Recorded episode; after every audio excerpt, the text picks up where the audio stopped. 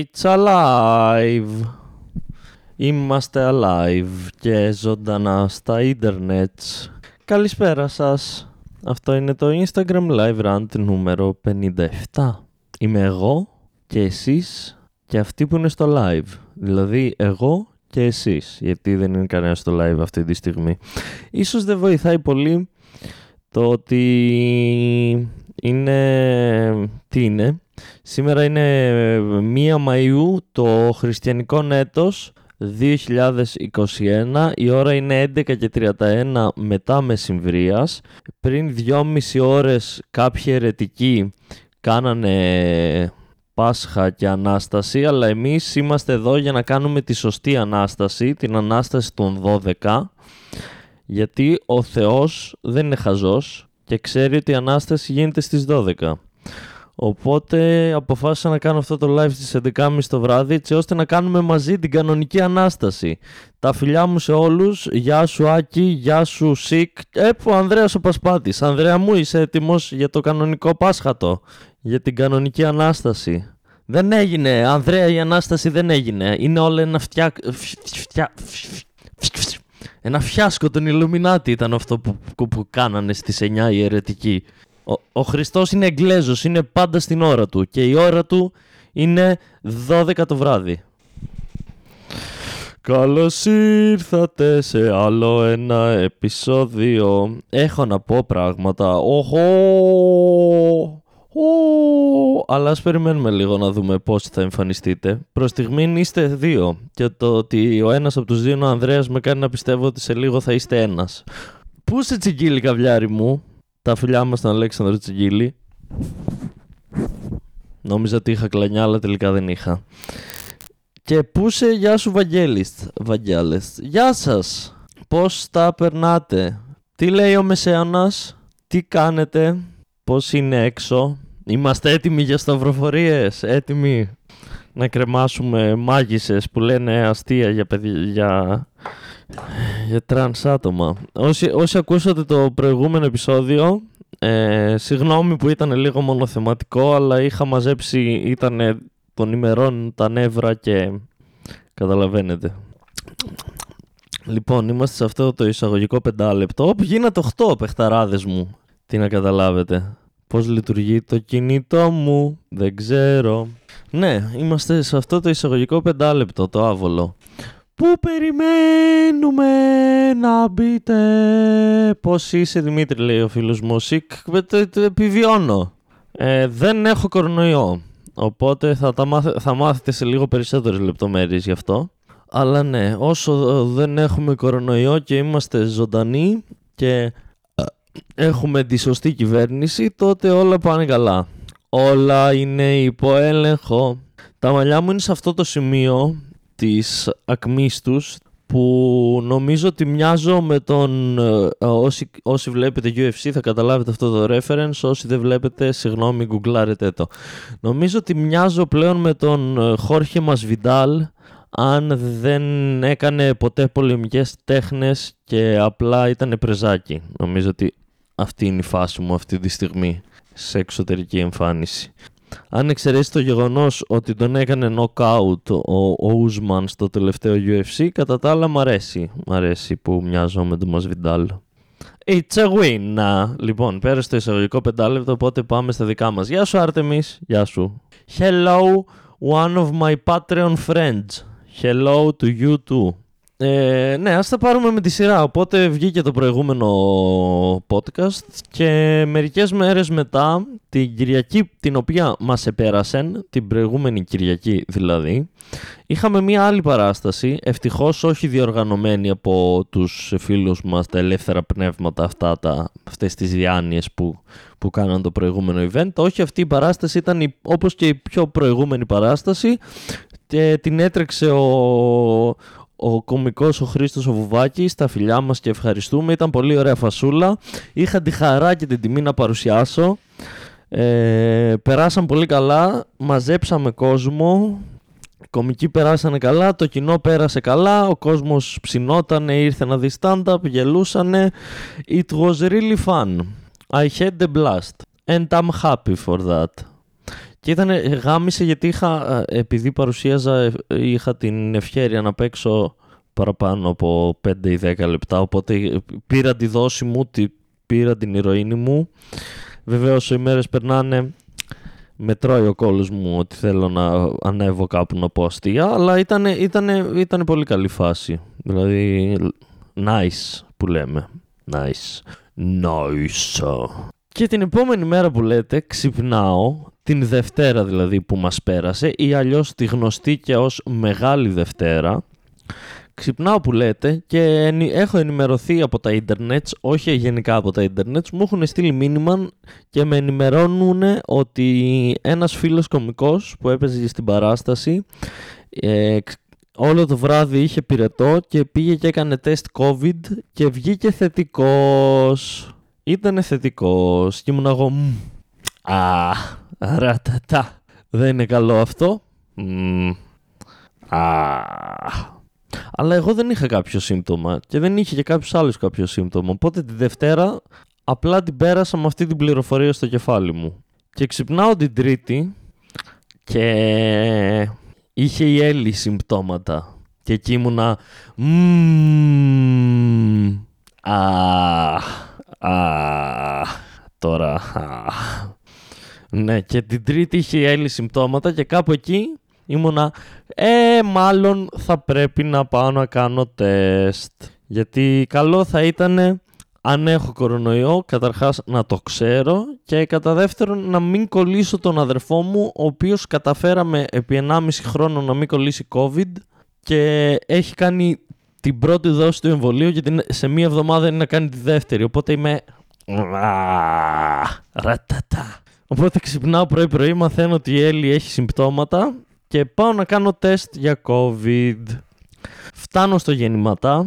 Ε, γεια σας, είμαι για rapid test. Μου λένε συγχαρητήρια. Πας εκεί δεξιά βλέπεις ένα κόκκινο.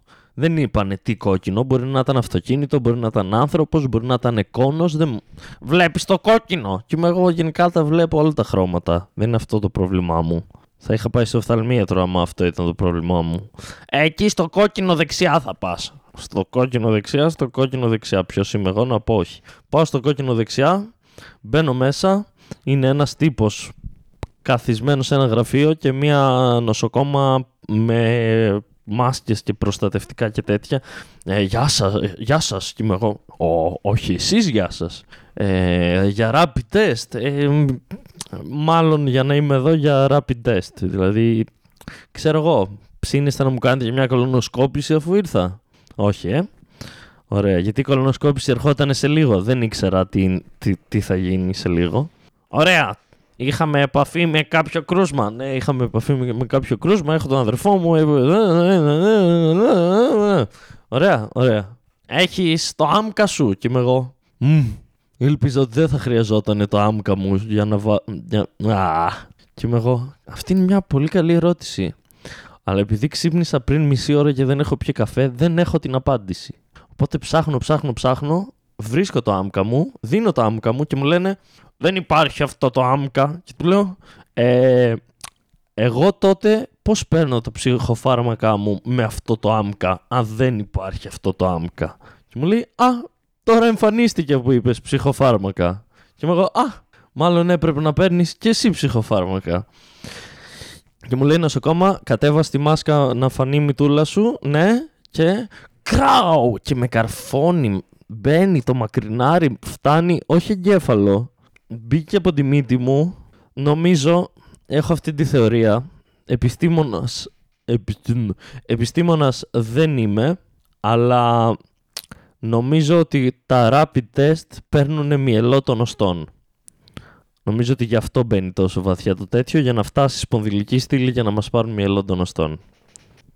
Οπότε έκανα το τεστ και ήμουν αρνητικός. Yay! Αλλά πριν μάθω ότι είμαι αρνητικός, Δηλαδή με το που τελειώνει, με το που βγαίνει το μακρινάρι από τη μύτη μου και εγώ κλαίω λες και πέθανε... Δεν ξέρω ποιος να πω. Και εγώ κλαίω λες και πέθανε εγώ, ναι. Ε, μου λένε άμα βγεις αρνητικός θα πρέπει να ξανάρθεις σε τέσσερις μέρες. Άμα βγεις θετικός το συζητάμε τώρα. Και, και εγώ απλά σκέφτομαι, νομίζω ότι θα προτιμούσα να είμαι θετικός απλά για να μην ξανακάνουμε αυτή τη διαδικασία με το βιασμό της μύτης μου. Και ήμουνα αρνητικός. Yay. Οπότε μετά καθόμουν στο σπίτι έτσι για τέσσερις μέρες και περίμενα να έρθει η σημερινή μέρα, το, το Άγιον Σάββατον, ε, για να ξαναπάω για το δεύτερο τεστ και τελευταίο για να μάθουμε τελικά αν όντως δεν κόλλησα εγώ κορονοϊό.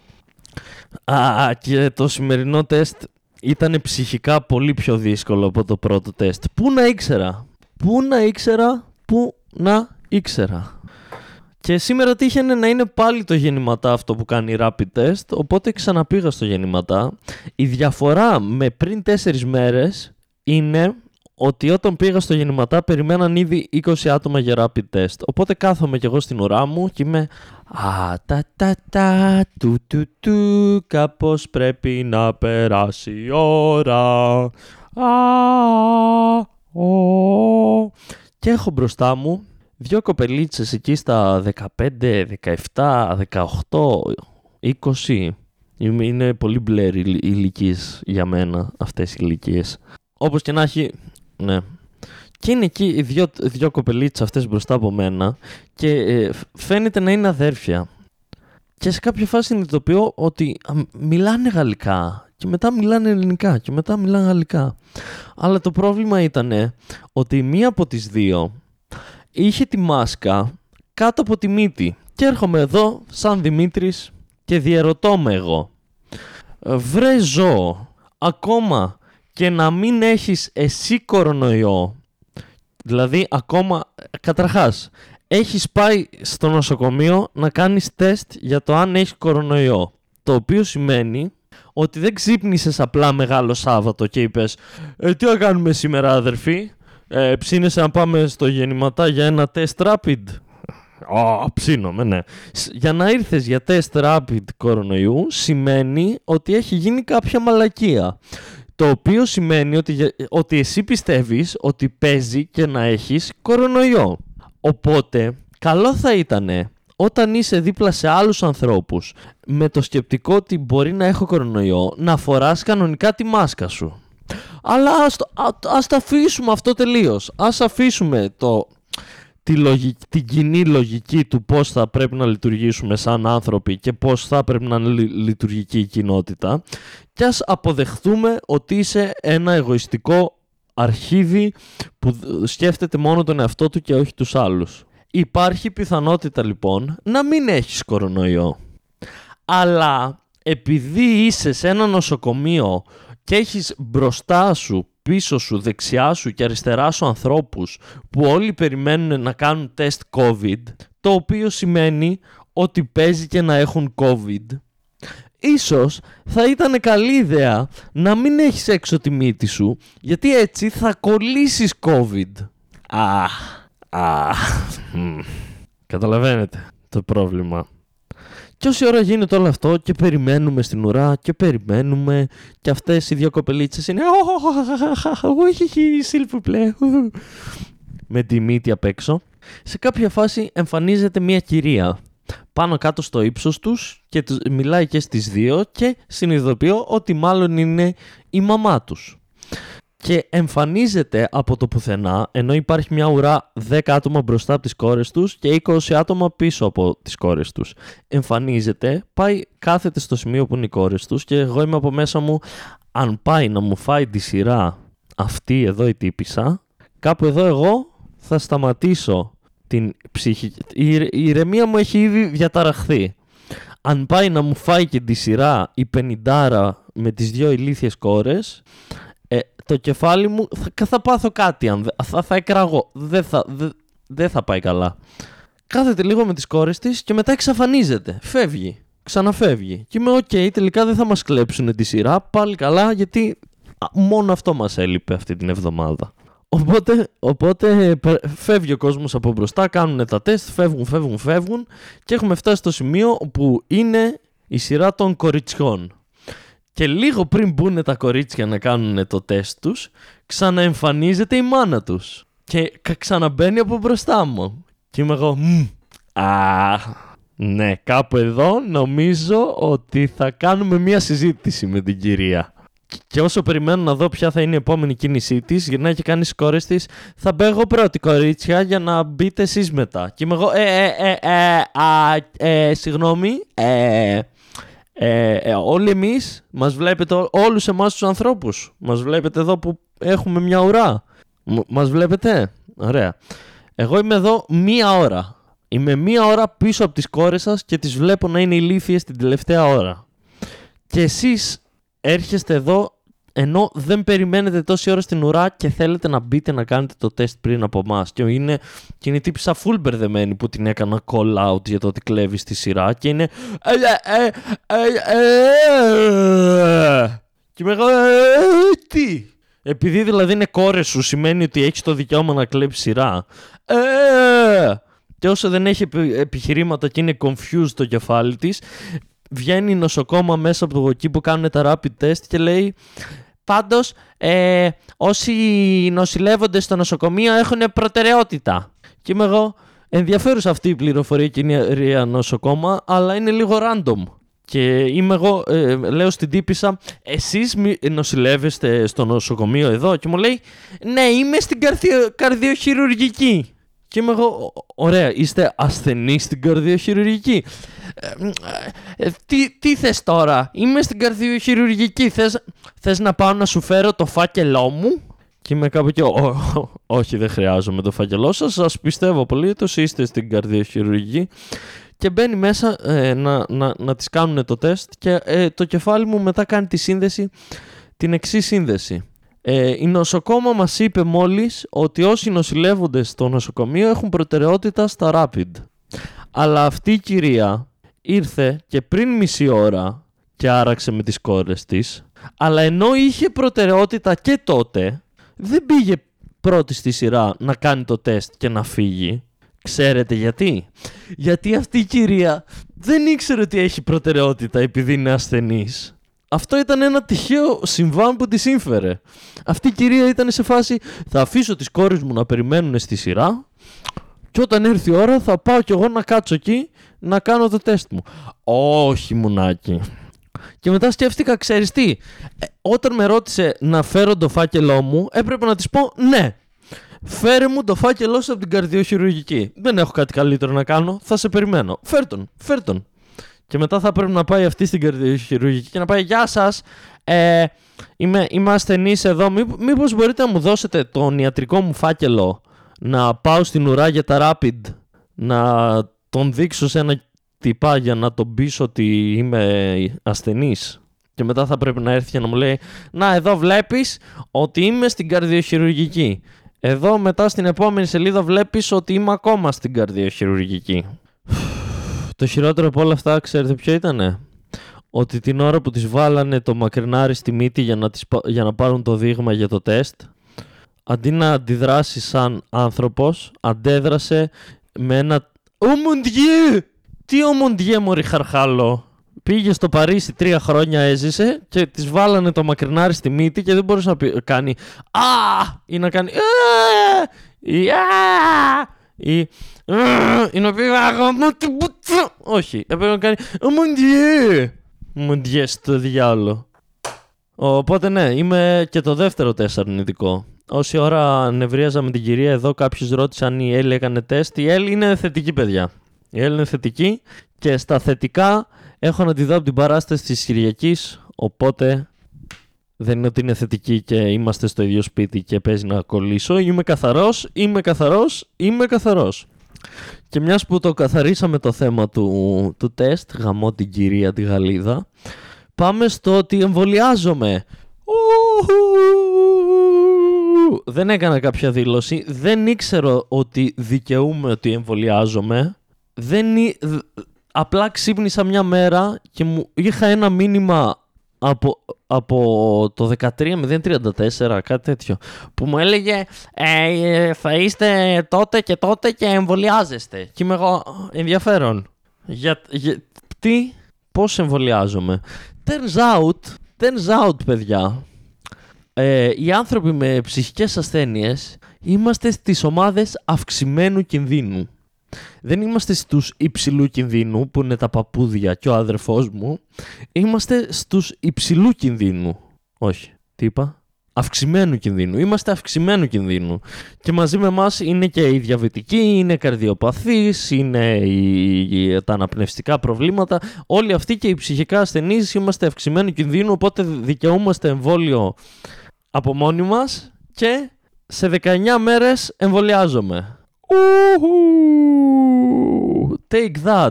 30 με 39 χρονών, δηλαδή τριαντάριδες που όλη μέρα κλαίτε στο facebook που θα σας κάνουν AstraZeneca. Εγώ μουνάκια θα κάνω Pfizer. Οπ, τι έγινε εκεί, η ίδια εταιρεία που κάνει τα Viagra θα μου δώσει το, το, το, το ελιξίριο του COVID. Κάντε εσείς Astra και Zeneca. Ε, θα μας κάνει το AstraZeneca εμάς τους τριαντάριδες. Ω, μας έχουνε του πεταματού εμάς τους τριαντάριδες το AstraZeneca. Εμβόλιο θα σας κάνουνε. Δεν είναι ότι το, το AstraZeneca αντί για, για εμβόλιο έχει μέσα ε, fentanyl. Εμβόλιο θα σας κάνουνε. Ναι, αλλά ένας στους 500.000 παθαίνει θρόμβωση. Ωραία, λιγότεροι βλάκες τριαντάριδες. Οπότε ναι, στα θετικά δεν κόλλησα κορονοϊό, δεν κόλλησα τον αδερφό μου κορονοϊό και θα κάνω και εμβόλιο. Γίνεται να γίνει η ζωή καλύτερη, γίνεται σε πάρα πολλούς τομείς. Ναι, Θωμόπουλε έχει αρχίσει εδώ και 24 λεπτά το live και σε λίγο θα κάνουμε Ανάσταση. Δεν πειράζει που άργησες, έχουμε άλλη μισή ωρίτσα. Αλλά πριν την Ανάσταση πάμε... Ε, το, προ... το προηγούμενο επεισόδιο ήταν όλο κράξιμο τι ήταν, ήταν όλο κράξιμο το χίπιδον. Αυτό παίζει να είναι όλο COVID. Συγγνώμη, παιδιά, αν είναι όλο COVID. Και συγγνώμη αν, ε, ε, όπως και στο προηγούμενο επεισόδιο, δεν ασχοληθούμε με κάτι πιο φαν και πιο goofy, όπως περίεργες ειδήσεις και δεν ξέρω εγώ τι, αλλά καταλαβαίνετε ότι τα, κάπου πρέπει να, να, να εκτονώσω τα νεύρα μου. Εντάξει, είστε 150 άνθρωποι που με ακούτε, 100 στο Spotify, 50 στο YouTube. Κάπου πρέπει να τα πω, θα τα ακούσετε εσείς. Ευχαριστώ και συγγνώμη ταυτόχρονα. Ε, ναι. Hey, hey, γιαγιάκα. Ναι, σε σένα μιλάω, γιαγιάκα. Σε σένα, ναι. Αν δεν έχεις μάσκα για να πας στο σούπερ μάρκετ, μην πηγαίνεις στο σούπερ μάρκετ και βάζεις μια χαρτοπετσέτα που την κρατάς με το χέρι μπροστά στο στόμα σου σαν προστασία. Μαλάκες, ήμουνα στις... Είχε, είχε ουρά στο μασούτι και μια γιαγιά από μπροστά μου είχε μια χαρτοπετσέτα, ούτε μια, ένα τέτοιο πραγματάκι, χαρτοπετσέτα μικρή. Και την κρατούσε εδώ στο στόμα. Δεν την είχε καν πάνω από τη μύτη, απλά την κρατούσε στο στόμα. Και ήταν, ε, μπορεί να μην έχω μάσκα, αλλά έτσι σώζομαι. Ε, δεν σώζομαι έτσι. Νομικά ίσως σώζομαι έτσι. Ούτε νομικά σώζομαι έτσι. Απλά είμαι μια ηλίθεια που κρατάει μια χαρτοπετσέτα στο στόμα της. Δεν σώζομαι νομικά ούτε ιατρικά. Απλά δεν έχει νόημα αυτό που κάνω. Αχα, αχα. Ο Σικ λέει δεν ήξερε ότι είμαστε στις ομάδες ψηλού κινδύνου. Ούτε εγώ το ήξερα. Αυξημένου κινδύνου. Ούτε εγώ. Αλλά επειδή είμαι σε, σε, σε κάτι γκρουπ διπολικών, έμαθα εκείνη τη μέρα ότι όλοι οι διπολικοί πήραν μήνυμα ότι εμβολιάζονται και μετά το έψαξα και βρήκα ότι είμαστε αυξημένου κινδύνου. Θεωρούμαστε αυξημένου κινδύνου. Ίσως ε, ε, παίζει το ρόλο αν έχεις άλλη συνταγογράφηση. Γιατί έμαθα ότι γι' αυτό με βρήκανε. Δηλαδή είδανε από το άμκα μου ότι στην άλλη συνταγογράφηση μου γράφουν ψυχοφάρμακα. Οπότε καταλάβανε ότι είμαι ψυχοφαρμακονής ψυχοφαρμακονίτης, ψυχοφαρμακοκαταπιωτής. Κατάλαβαν ότι παίρνω ψυχοφάρμακα και κατευθείαν με ενημερώσαν ότι δικέ μου έκανε την τύχη σου. Έβαλε τη χαρτοπετσέτα μπροστά στο στόμα ρε μαλάκα. Δηλαδή στο σπίτι άμα φας, άμα φας μακαρόνια σκουπίζεσαι με τη μάσκα; Αυτό κάνεις. Η νέα γενιά δεν προσέχει. Στα αστικά γεμάτο παπούδια με τη μύτη απ' έξω γαμώ τις μυτόγγες τους. Σε τρία λεπτά θα κάνουμε ανάσταση. Τι άλλο; Α, άλλος να κράξουμε. Η κοπέλα ενός γνωστού μου δουλεύει σε ιατρείο και δεν θα κάνει το εμβόλιο COVID και το κερασάκι στην τούρτα είναι ότι δεν έχει εμβολιαστεί ποτέ στη ζωή της για τίποτα. Πώς στο Μπούτσο γίνεται να δουλεύεις στον ιατρικό τομέα και να μην εμβολιάζεσαι από άποψη. και πώς το Μπούτσο γίνεται να δουλεύεις τώρα στον ιατρικό τομέα και, να, και να, ε, να, σου έχω, να σου έχουμε αφήσει επιλογή για το αν θα κάνεις εμβόλιο. Κοίτα, βασικά θα έπρεπε να έχεις την επιλογή αν θα κάνεις εμβόλιο, γιατί έχουμε δημοκρατία, το καταλαβαίνω αυτό. Απλά θα έπρεπε αυτή η επιλογή σου το να μην κάνεις εμβόλιο να ισοδυναμείται με το ότι δεν μπορείς να δουλέψεις στον ιατρικό τομέα. Μα Δημήτρη, αυτό που λες είναι, είναι ρατσιστικό ενάντια στις απόψεις ε, του κάθε ανθρώπου. Ναι, ναι αν είσαι 1,90 δεν μπορείς να γίνεις πιλότος σε F-16. Ξέρετε γιατί; Γιατί δεν χωράς στο γαμίδι το αεροπλάνο. Με τον ίδιο ακριβό τρόπο, ακριβό τρόπο, ακριβώς τρόπο, αν δεν κάνεις εμβόλια και αν δεν κάνεις τώρα το εμβόλιο του COVID, δεν χωράς στο ιατρείο. Τι να κάνουμε; Δεν χωράς. Πάνε δούλεψε αλλού. Δεν θέλεις να κάνεις εμβόλιο COVID και δουλεύεις σε ιατρείο. Πολύ καλά. Μπορείς να αλλάξεις δουλειά και να πας να δουλεύεις, ε, ξέρω εγώ, ε, να κάνεις ομοιοπαθητική σε κόσμο. Κάνε αυτό. Ε? Α, καλή ιδέα. 11 και 59, λοιπόν.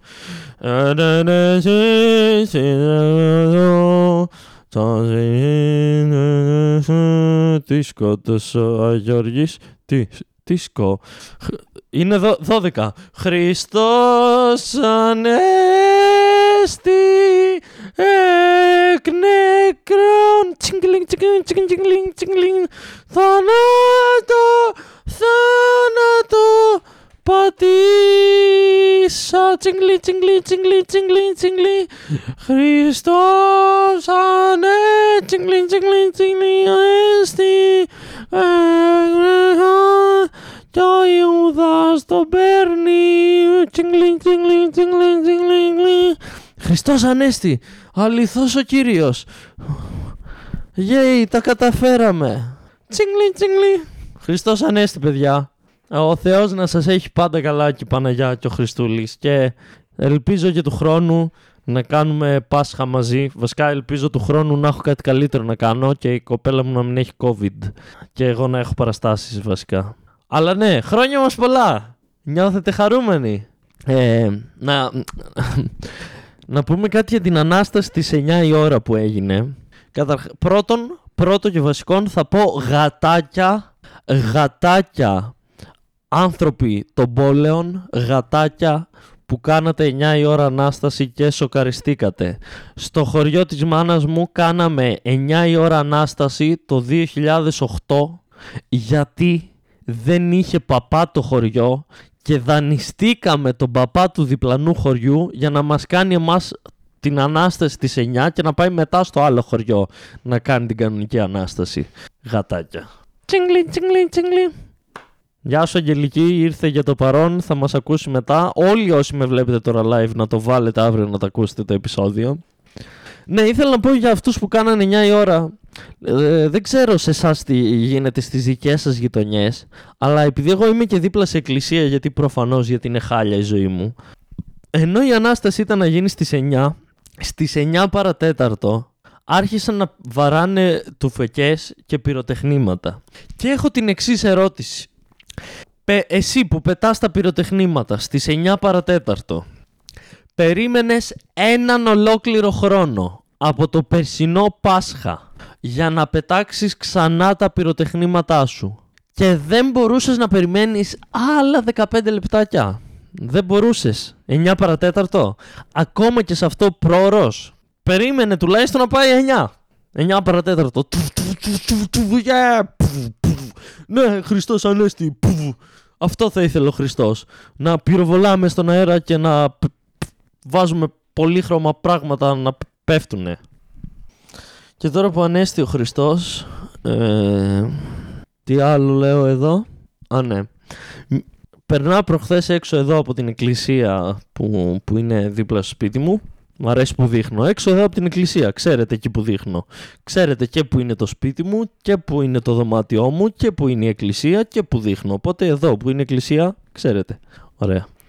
Περνάω λοιπόν δίπλα από την εκκλησία και βλέπω ένα στενοφόρο έξω από την εκκλησία τώρα απογευματάκι την ώρα που είχαν την παράστασή τους οι, οι παπάδες γιατί οι παπάδες έχουν τις παραστάσεις τους. Δεν τους φτάνει που κάθε Κυριακή έχουν το σταθερό το gig Τώρα το Πάσχα έχουν και κάθε μέρα έτσι τα gig, διπλές παραστάσεις οι παπάδες. Και εμείς όχι δεν μπορούμε να παίξουμε σε μαγαζί, τα μαγαζιά δεν μπορούν να βάλουν καν μουσική. Τι, ε, τα μαγαζιά δεν μπορούν να βάλουν μουσική από αύριο που ανοίγουν, από Δευτέρα του Πάσχα που ανοίγουν, δεν μπορούν να έχουν μουσική. Μπορούν να είναι ανοιχτά, δεν μπορούν να έχουν μουσική. Αλλά οι παπάδες το γκίγκ το ένα μετά το άλλο, έτσι απανοτά. Και με τον κόσμο συνοστισμένο σαν σαρδέλες. ξέρετε τι έλεγε, ξέρετε τι έλεγε η, η ανακοίνωση για το πώς θα γίνει το Πάσχα στις εκκλησίες σύμφωνα με τον νόμο. Ένα άτομο ανά 25 τετραγωνικά μέτρα και οι παπάδες να έχουν κάνει τεστ. Oi, oi, oi, oi, oi, αστιάρες παντού. Φασάρα. Η Έλλη λέει ότι η εκκλησία στη γειτονιά της έκανε παράνομη ανάσταση τώρα και φεύγει κόσμος. Έλλη, σε παρακαλώ, αν με αγαπάς, αν με αγαπάς, ο μόνος τρόπος να δείξεις την αγάπη σου αυτή τη στιγμή είναι να πάρεις τηλέφωνο στους μπάτσους και να τους πεις «Γεια σας, εδώ δίπλα κάνουν ανάσταση 12 το βράδυ». Θα το έκανα εγώ, αλλά κάνω το live αυτή τη στιγμή. Και άμα πάει 12.30, πολύ φοβάμαι ότι θα έχουν φύγει και θα είναι λίγο αργά. Τι έλεγα όμως, Α, ναι. Εκκλησίες. Και περνάω έξω από την εκκλησία και βλέπω ένα στενοφόρο να μαζεύει ένα παππού. Ωραία. Και η πρώτη μου σκέψη είναι yes! Έτσι. Ναι, ρε φίλε. Έτσι. Σιγά σιγά λίγο να πεθαίνουν, να γίνονται λιγότεροι, να, να, να μείνουμε οι λειτουργικοί άνθρωποι. Και ενώ μέσα μου πανηγυρίζω για το θάνατο, για τον πιθανό θάνατο ενός παππού που ήταν στην εκκλησία Μεγάλη Εβδομάδα και κάτι έπαθε και ενώ μέσα μου είμαι ναι, ναι, ναι, α, κάραμα. Όσο, όσο χαίρομαι με αυτή μου τη, τη, την ψυχική νίκη, μου τα σκάει κατευθείαν η φλασιά και είμαι όχι, όχι, όχι, όχι, όχι, όχι, όχι. Oh, nope, nope, nope, nope, nope. I see what you did there, Mr. Παππού. No, no, no, no, no, no, no. Όχι, κύριε Παππούλη. Όχι, δεν θα πάρεις τα στενοφόρο. Όχι. Τι, έπαθες κάτι όση ώρα ήσουν μέσα στην εκκλησία εν μέσω μεγάλης εβδομάδας και κορονοϊού; Όχι, δεν έχει ασθενοφόρο για σένα. Πήγαινε πίσω μέσα στην εκκλησία και προσευχήσου με τους υπόλοιπους φίλους σου να γίνεις καλά. Ε, that sounds fair. Δεν μπορείς να έχεις και τον παπά μέσα να προσεύχεται. Τι έγινε, δεν δούλεψαν οι προσευχές και είπες να δοκιμάσεις και αυτό το επιστήμη που κάνουν οι νέοι; Γιατί αν πίστευες στο, στο, στο Θεό σου δεν έπρεπε να φύγεις από τον ναό του έπρεπε να κάτσεις να το δοξάσεις για την ασθένεια που σου πρόσφερε. Γιατί στην πρόσφερε, γιατί αυτός έχει σχέδιο και ξέρει τι κάνει και άγνωστε βούλε του. Και ποιος είσαι εσύ να, να, να πειράξεις τις βούλε του Θεού σου και να πάρεις τηλέφωνο ασθενοφόρο. Ο Θεός εκείνη την ώρα μπορεί να σε ήθελε να πεθάνεις. Μέσα στην εκκλησία. Εσύ γιατί παίρνεις ασθενοφόρο και του χαλάς τα σχέδια του Θεού; Ε, No, no, no, no, no, δεν έχει ασθενοφόρο για σένα. No, no, no, no, no. Ε, no, no, no, no. Δεν με βλέπεις εμένα να βγαίνω από την εξεταστική μου, από το πανεπιστήμιο, να τσιμπάω ένα εκκλησιαστικό αυτοκίνητο, δηλαδή μια πανάκριβη Mercedes, να παίρνω τηλέφωνο μια πανάκριβη Mercedes και να, έρθετε, να έρχεται να με παραλαμβάνει ένας παπάς και να με γυρνάει σπίτι μου. Όπως λοιπόν και εγώ δεν χρησιμοποιώ τα αυτοκίνητα των παπάδων που δεν πληρώνουν φορολογίες και κοστίζουν εκατομμύρια στον ελληνικό λαό για να με γυρνάνε από την επιστήμη μου, έτσι κι εσύ δεν θα χρησιμοποιήσεις τα αυτοκίνητα της επιστήμης για να σε βοηθήσουν να φύγεις από τον ναό. Είναι δίκαιη η ανταλλαγή νομίζω. Πήρες την απόφασή σου, you choose God. Go with God then. Ναι, ναι. Και μιλώντας για πάνε με το Θεό και τέτοια, ένας τίτλος είδησης που, που είδα στις ειδήσεις του Google και μου τράβηξε το ενδιαφέρον και από ό,τι φαίνεται το βγάλανε και στα κανάλια γιατί ήταν τόσο σημαντικό αυτό που έπρεπε να ενημερωθούμε σαν Έλληνες πολίτες για αυτή την αδικία. Ε, ο τίτλος, ε, ο τίτλος της είδησης έλεγε τα εξής δεν άφηναν γυναίκα να περάσει το, τα διόδια για να πάει στο μνήμα του άντρα της. Ας, ας πάρουμε αυτή την πρόταση ε, λέξη λέξη με τη σειρά. Λοιπόν, δεν άφηναν γυναίκα να περάσει... Λοιπόν, δεν άφηναν. Ποιοι δεν άφηναν... Ε, οι άνθρωποι στα διόδια, οι μπάτσι, okay, Τι δεν άφηναν; Τη γυναίκα. Δεν άφηναν γυναίκα. Τι δεν την άφηναν να κάνει, να περάσει τα διόδια. Γιατί, γιατί ήθελε να πάει στο μνήμα του άντρα της. Hey, ναι, εσένα. Σε σένα μιλάω, γιαγιάκα. Ναι, σε σένα που ήθελες να περάσει τα διόδια για να πας στο μνήμα του άντρα σου. Καταρχάς, ξέρετε γιατί δεν την άφηναν. Γιατί είναι παράνομη η μετακίνηση από νομό σε νομό. Το οποίο σημαίνει ότι δεν θα άφηναν κανέναν μας να περάσει στα διόδια. Το ότι ο άντρας της πέθανε δεν σημαίνει ότι έχει περισσότερα δικαιώματα αυτή η γιαγιάκα από όλους τους υπόλοιπους. Και επίσης ο άντρας σου πέθανε. Άστον ήσυχο. Άστον στο μνήμα του μόνο του και κάτσε σπίτι σου. Πόσο σημαντικό ήταν το γεγονός να πας στο μνήμα του άντρα σου μέσα στη Μεγάλη Εβδομάδα. Δεν την αφήνανε να περάσει τα διόδια, δεν δε, δε τρέπονται λίγο. Η γιαγιά απλά ήθελε να πάει στο μνήμα του παππού. Ας τον παππού ήσυχο εκεί που είναι. Κι ας και τα κανάλια ήσυχα. Κι άσε μας και εμάς ήσυχο. Κάτσε σπίτι σου γιαγιάκα. Κάτσε σπίτι σου, δες την ανίτα πάνια σου, φάε το λαδερό φαγητό που φτιάξες και πέθανε με αξιοπρέπεια. Ωραία. Αφού ξέρεις ότι απαγορεύεται να περάσει τα διόδια, γιατί σοκάρεσαι όταν πηγαίνεις στα διόδια και τελικά απαγορεύεται; Ε, δεν με αφήνει να περάσω από τα διόδια. Παίρνα με τα πόδια. Παίρνα με τα πόδια και τρέξε. Α, δεν μπορείς. Α, τότε μήπως να καθόσουν ένα σπίτι. Γυρνάμε πίσω γίνεται. Βλέπετε τη λούπα, ε. Πάει και αυτό, στο διάλογο και αυτή η γιαγιάκα. Έχω κάτι άλλο σχετικό με COVID τώρα που γυρίζει, να τα πούμε όλα μαζί. Ε, κοπέλες, εμβόλια, είναι κοπέλα φίλου, γνωστού, εμβόλιο, τεστ COVID. Ε, α, ναι. Ε, πάμε σε κάτι πασχαλινό. Ε, για το Πάσχατο. Ω, τι θυμήθηκα τώρα, με το που τελειώσει το live μαντέψτε τι θα πάω να ακούσω. Θα πάω να ακούσω το τραγούδι Πάσχα από Τρύπα Κρού. Αν δεν το ξέρετε, μόλις το μάθατε, σας έκανα τη ζωή σας πολύ καλύτερη. Με το που τελειώσετε να ακούτε το podcast, μπείτε και εσείς να ακούσετε το Πάσχα από Τρύπα Κρού. Πιστέψτε με, θα εκπλαγείτε ευχάριστα. Τι ήθελα να πω όμως, α ναι, έχουμε Πάσχα, είναι Πάσχα, τσιγκλι, τσιγκλι, τσιγκλι. Λοιπόν, μέσα στα άρθρα που ψάχνω καθημερινά για ειδήσεις και πράγματα για να έχουμε εδώ να σχολιάζουμε ε, ένα από αυτό ένα από αυτά είχε τίτλο «Πόσο αξίζουν σήμερα τα 30 αργύρια που πήρε ο Ιούδας».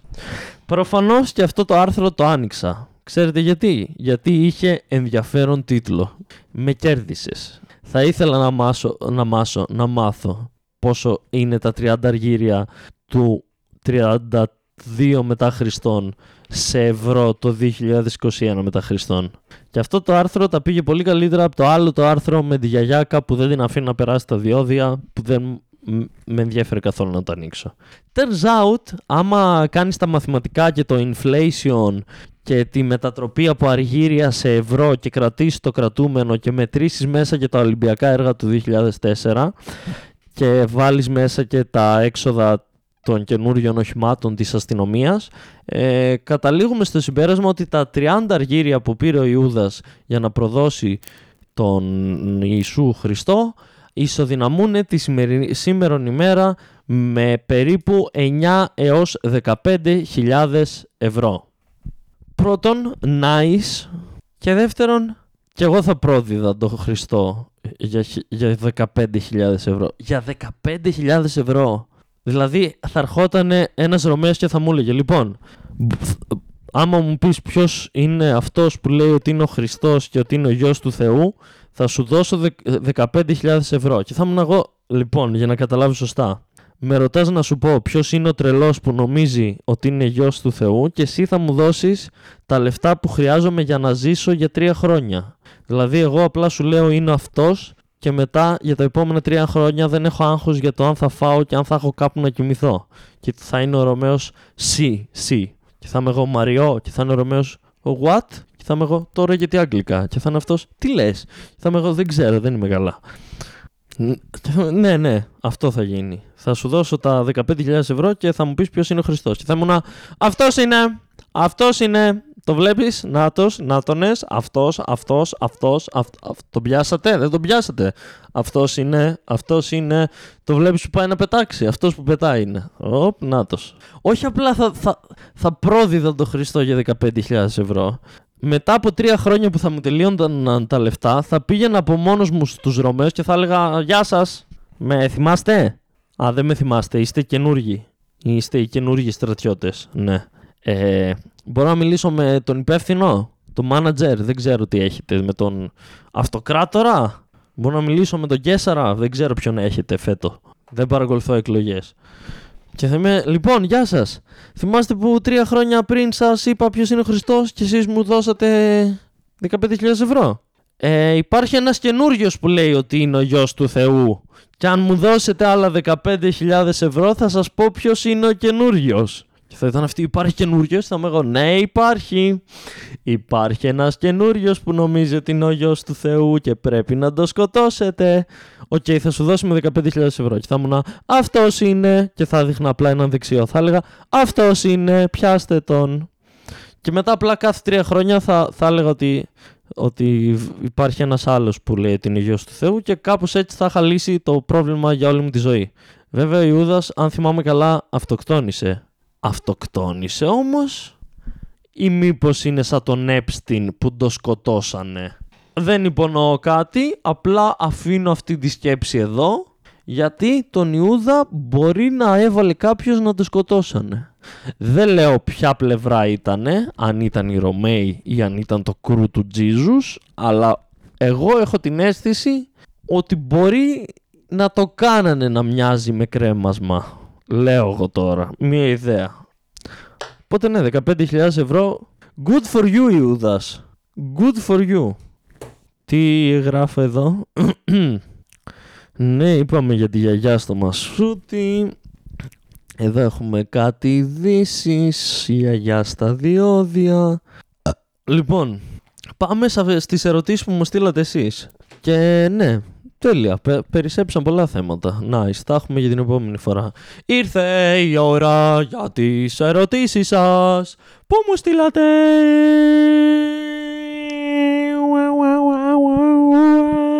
Παρεπιπτόντω, ε, αν δεν έχετε ακούσει το, το, το πρώτο και δεύτερο επεισόδιο, κυρία Εύα με τον Τσιγκίλη, τσεκάρετε το στο κανάλι. Ε, σε μερικές μέρες θα βγει το τρίτο επεισόδιο και αν έχετε ακούσει μόνο το πρώτο, όπως είπα και την προηγούμενη φορά, κάντε ένα κόπο να ακούσετε το δεύτερο γιατί είναι τελείως άλλο πράγμα από το πρώτο. Μετά το δεύτερο θα, θα είναι πάνω κάτω ίδιο, ίδιο concept, οπότε θα το νιώσετε. Οπότε ήρθε η ώρα! Επίσης ευχαριστώ που είδατε το βιντεάκι που έφτιαξα με τον Μπίτσι και έρχονται κι άλλα τέτοια βιντεάκια από podcast που φτιάχνω, γιατί βαριέμαι. Λοιπόν, μιας που είπαμε μπίτσι, κάποιος μου στείλε πότε θα δώσεις παραπάνω υλικό με μπίτσι στο λαό. Ε, Όπως είπα λίγο πιο πριν, σε μερικές μέρες θα βγει το δεύτερο. Δεν είναι επεισόδιο, το δεύτερο clip που έχω κάνει animate τέλος πάντων από κάποια κομμάτι podcast που έχουμε κάνει με τον Μπίτσι οπότε wait for that έχω ετοιμάσει και μερικά ακόμα και αν όλα πάνε καλά στη ζωή μας ε, σε τρεις εβδομάδες θα κατέβω Αθήνα για κάποιο διάστημα. Οπότε θα βρεθώ, ελπίζω, με τον Μπίτσι, εκτός και αν έχει φύγει αυτός από Αθήνα και δεν βρεθούμε ποτέ. Οπότε, αν βρεθώ με τον Μπίτσι, το μόνο σίγουρο είναι ότι θα ηχογραφηθεί κάτι καινούριο.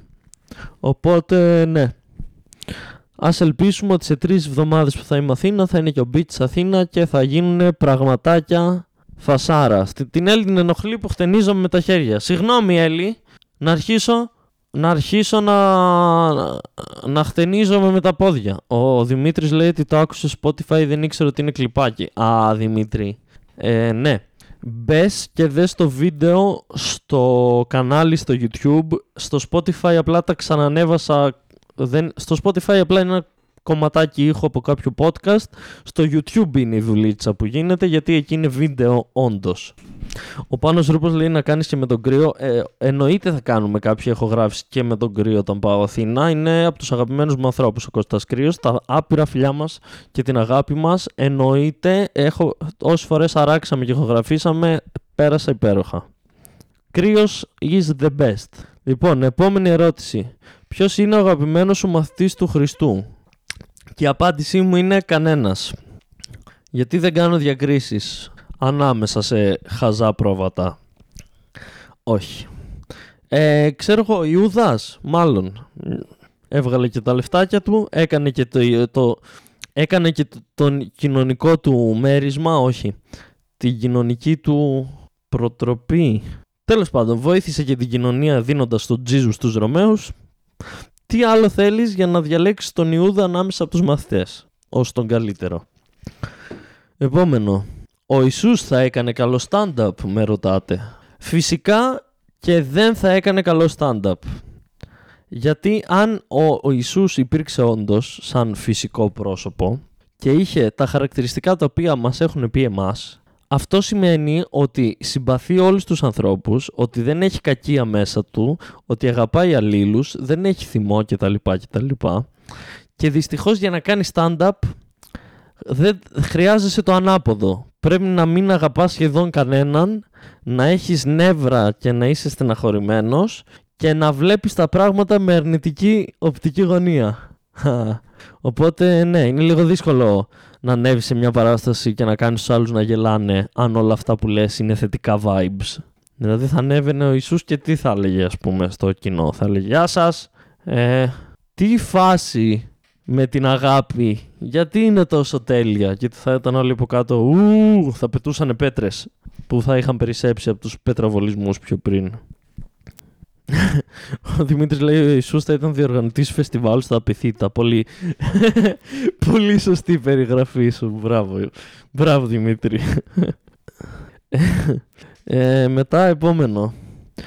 Επόμενη ερώτηση. Θα έβλεπες σκηταλοδρομίες με ένα άτομο που η σκητάλη θα ήταν boomerang; ε, αν είχα πιει μερικές μπύρες, αν είχα πιει μερικές μπύρες παραπάνω και υπήρχε τέτοιο άθλημα, πίστεψέ με, θα ήμουν ο πρώτος που θα έβλεπε σκηταλοδρομία ενός ατόμου με boomerang.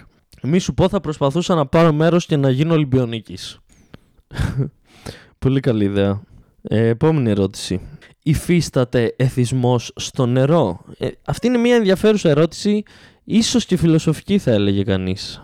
Από τη μία, η, η απάντηση είναι ναι όλοι είμαστε εθισμένοι στο νερό με το πολύ απλό σκεπτικό ότι αν δεν βάλουμε νερό στο σώμα μας για μερικές μέρες πεθαίνουμε. Το οποίο γενικά νομίζω είναι ο ορισμός του εθισμού. Το να χρειάζεται να πάρεις κάτι γιατί αλλιώς θα πάθει κάτι το σώμα σου. Και ο θάνατος είναι κάτι που παθαίνει το σώμα σου κυρίως. Σταματάει να λειτουργεί. Μα η ψυχή σου στο θάνατο δεν έχει ψυχή. Οπότε θεωρητικά είμαστε όλοι θυσμένοι στο νερό. Αλλά εδώ έρχεται το εξής σκεπτικό. Αν όλοι οι άνθρωποι είμαστε το ίδιο, τότε αυτό που είμαστε δεν είναι... Αν είμαστε όλοι εθισμένοι στο νερό, τότε ουσιαστικά δεν είναι κανένας εθισμένος στο νερό. Πώς λέμε ότι αν όλοι ήμασταν έξυπνοι δεν θα ήταν κανένας έξυπνος, γιατί για να καταλάβεις την εξυπνάδα συγκρίνεσαι με τους υπόλοιπους, έτσι λειτουργεί. Πρέπει να έχεις ένα μέτρο σύγκρισης που λέμε οι επιστήμονες, εμείς. Εμείς οι επιστήμονες ή η φυσική, σαν και εμένα. Η ενδυνάμει φυσική, η επιπτυχίο φυσική. Καταλάβατε. Οπότε ταυτόχρονα είμαστε όλοι εθισμένοι στο νερό, άρα δεν είναι και κανένα εθισμένος στο νερό, άρα όχι, δεν είμαστε εθισμένοι στο νερό. Αλλά ναι, είμαστε εθισμένοι στο νερό. Αλλά όχι. Ο, εθισμό, ο εθισμός των ανθρώπων στο νερό είναι γάτα του Σρέντιγκερ. Είναι και ναι και όχι ταυτόχρονα μέχρι να ανοίξουμε το κουτί που λέγεται σώμα μας και να δούμε μέσα μας αν τελικά είμαστε εθισμένοι στο νερό ή όχι. Αλλά μέχρι να πάρεις ένα μαχαίρι και να, να κόψεις όλο σου τον ισοφάγο και το στομάχι σου για να τσεκάρεις μέσα αν είσαι εθισμένο στο νερό γιατί μέσα υπάρχει μία γάτα Όλοι το ξέρουμε αυτό. Μέσα στο σώμα μας υπάρχει μια γάτα στο σώμα κάθε ενό ανθρώπου στην κυλίτσα, η οποία άμα της μιλήσεις, σου λέει αν είσαι εθισμένο στο νερό ή όχι. Σου λέει ναι ή όχι. Αλλά μέχρι να ανοίξεις την κοιλιά σου με το μαχαίρι δεν είσαι σίγουρος. Οπότε είμαστε και είμαστε και δεν είμαστε. Είναι γκβαντικό φαινόμενο. Το, η σχέση μας με το νερό είναι γκβαντική. Αυτό θέλω να πω. Και λοιπόν πάμε στην ερώ... επόμενη ερώτηση και τελευταία θα κλείσω με αυτή. Λοιπόν, τελευταία ερώτηση για το σημερινό επεισόδιο είναι εξής. Πολλά μικρά χεσήματα ή ένα μεγάλο χέσιμο; Ευχαριστώ πάρα πολύ που μου κάνατε αυτή την ερώτηση. Δεν ξέρετε πόσο μου αρέσει να μιλάω για χεσήματα και για σκατά. Θα μιλήσω από προσωπική εμπειρία, από επιστημονική εμπειρία και από εμπειρία Αντωνίου. Ε, γενικά, εγώ σαν Δημήτρης χέζω σίγουρα μία φορά τη μέρα. Πάρα πολλές μέρες χέζω δύο φορές τη μέρα και μερικές μέρες χέζω μέχρι και τρεις, τέσσερις ή πέντε φορές τη μέρα. Τώρα, κάποιοι που είστε δυσκύλοι εκεί έξω, λέτε «Α, είσαι τυχερός Δημήτρη που χέζεις κάθε μέρα». Εγώ πονάω και πρίζομαι και χέζω μία φορά τις τρεις μέρες. Ναι φίλε μου, αλλά εσύ δεν συνειδητοποιείς ότι όλα έχουν τα αρνητικά τους και τα θετικά τους και έχεις την οπτική του The grass is always greener on the other side. Γιατί εσύ σκέφτεσαι, εγώ τώρα που χέζω μία φορά τις τρεις μέρες, πονάω και πρίζομαι και δεν περνάω καλά, μακάρι να έχεζα κάθε μέρα. Ξέρεις ποιο είναι το πρόβλημα με το να χέζεις κάθε μέρα μία, δύο και τρεις και τέσσερις φορές; Θα σου πω εγώ. Το πρόβλημα είναι ότι ε, άμα χέζεις τρι, δύο φορές τη μέρα, κάθε μέρα και έχεις και στον κόλο σου κάτι τρίχες 5 εκατοστά, ο κόλος σου πονάει από το σκούπισμα. Σήμερα το μεσημέρι σκουπίστηκα μετά από το δεύτερό μου χέσιμο και αφότου καθαρίστηκε ο κόλος μου και το χαρτί δεν είχε πλέον σκατά, είχε αίματα. Ξέρετε γιατί; Γιατί η κολοτρυπίδα μου έχει γίνει όπως γίνεται η μύτη μου όταν, όταν έχεις μίξες και είσαι άρρωστος και φυσάς όλη μέρα τη μύτη σου με χαρτιά και κοκκινίζει από εδώ κάτω και ξηραίνεται και ξηραίνεται και σε πονάει και κάθε φορά που φυσάς πονάει ακόμα και περισσότερο αλλά πρέπει να φυσήξεις και μετά σε κάποια φάση έχεις σκάσει η μύτη σου και ταυτόχρονα την ακουμπάς με το χαρτομάτιλο και βγάζει λίγο αίμα αυτό έχει πάθει η κολοτρυπίδα μου από το σκούπισμα με κολόχαρτο. Οπότε σίγουρα ένα μεγάλο χέσιμο για να σκουπίζεσαι μία φορά και να τελειώνεις. Λοιπόν, αυτό ήταν το επεισόδιο νούμερο 57. Το Instagram θα μας κλείσει σε 15 δευτερόλεπτα. Σας ευχαριστώ πάρα πολύ όσους παρακολουθείτε live, όσους στηρίζετε στο YouTube και στο Spotify. Πηγαίνετε, τσεκάρτε τις υπόλοιπες εκπομπές. Γαμιούνται όλοι. Το... Μην φοράτε προφυλακτικά και, και καλή Ανάσταση.